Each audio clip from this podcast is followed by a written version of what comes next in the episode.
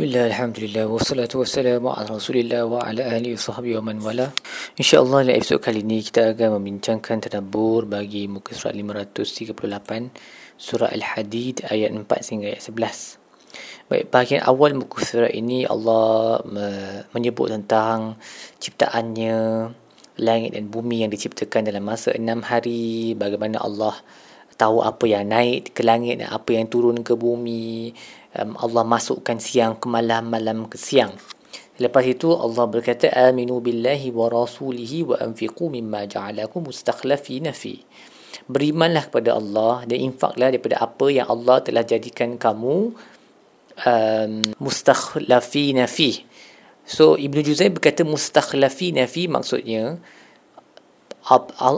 harta tu yang ada dalam tangan kamu ia adalah harta Allah. Annal amwal allati bi aidikum inma hiya amwalullah.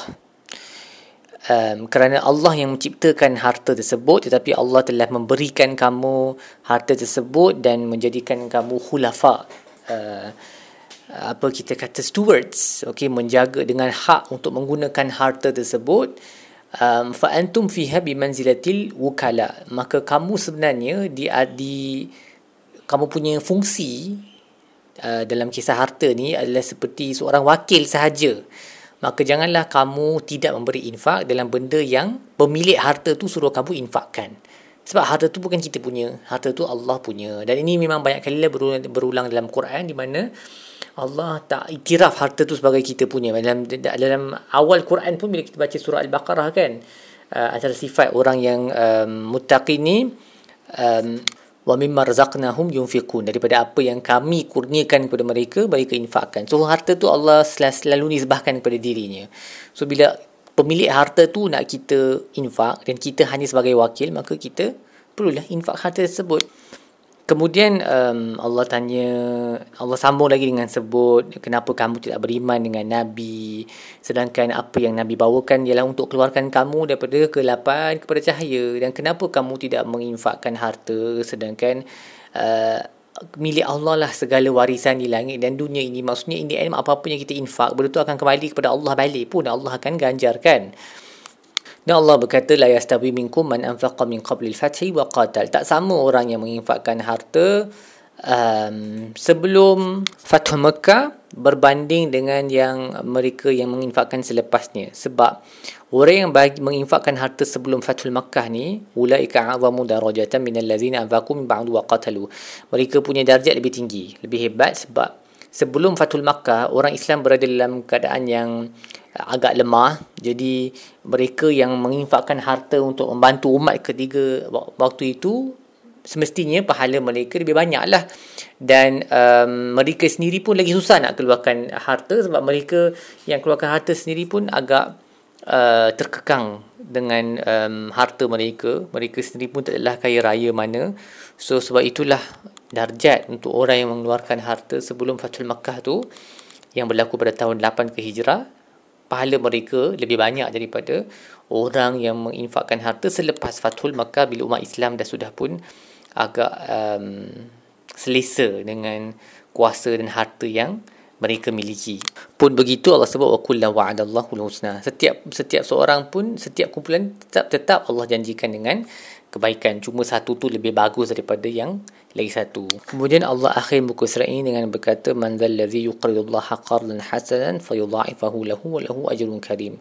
Sesiapa yang meminjamkan Allah dengan pinjaman yang hasanan qardan hasanan pinjaman yang baik maka Allah akan double Allah akan ganda-gandakan baginya dan baginya ada uh, ganjaran yang mulia.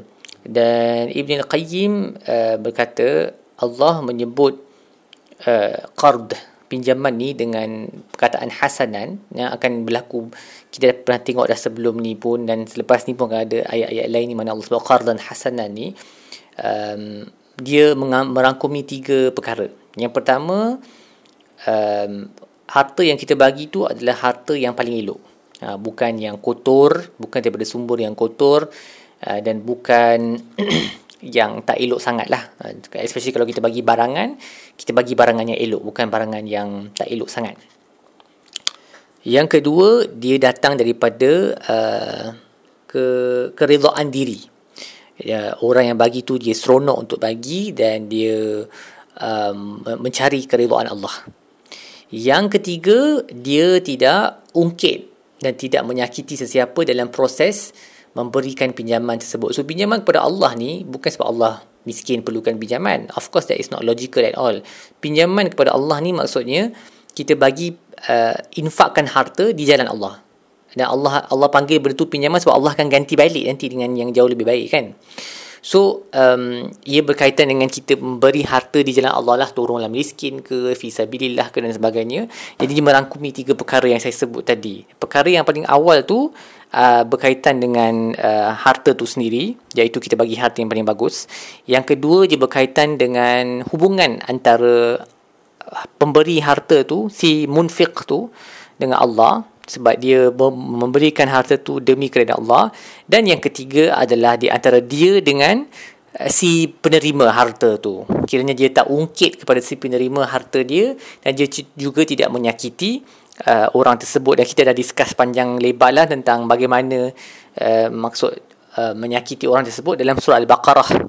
Bila Allah berkata la, tubtilu sadaqatikum bil manni wal adza boleh rujuk uh, yang ayat tu dan juga um, Ibnu Qayyim sambung lagi dengan kata mereka juga dipanggil qard qard hasanah ni supaya orang bila dia bagi harta tu dan dia tahu yang penerima ataupun si peminjam harta ni adalah Allah SWT maka dia pasti yang dia akan dapat balik pulangan yang amat hebat dan itu akan menyebabkan dia lebih mudah untuk bagi. Sebab Tuhan akan gantikan dia dengan dia memang definitely Allah akan bayar balik dan bukan setakat bayar balik Allah akan bayar balik dengan begitu lumayan sekali.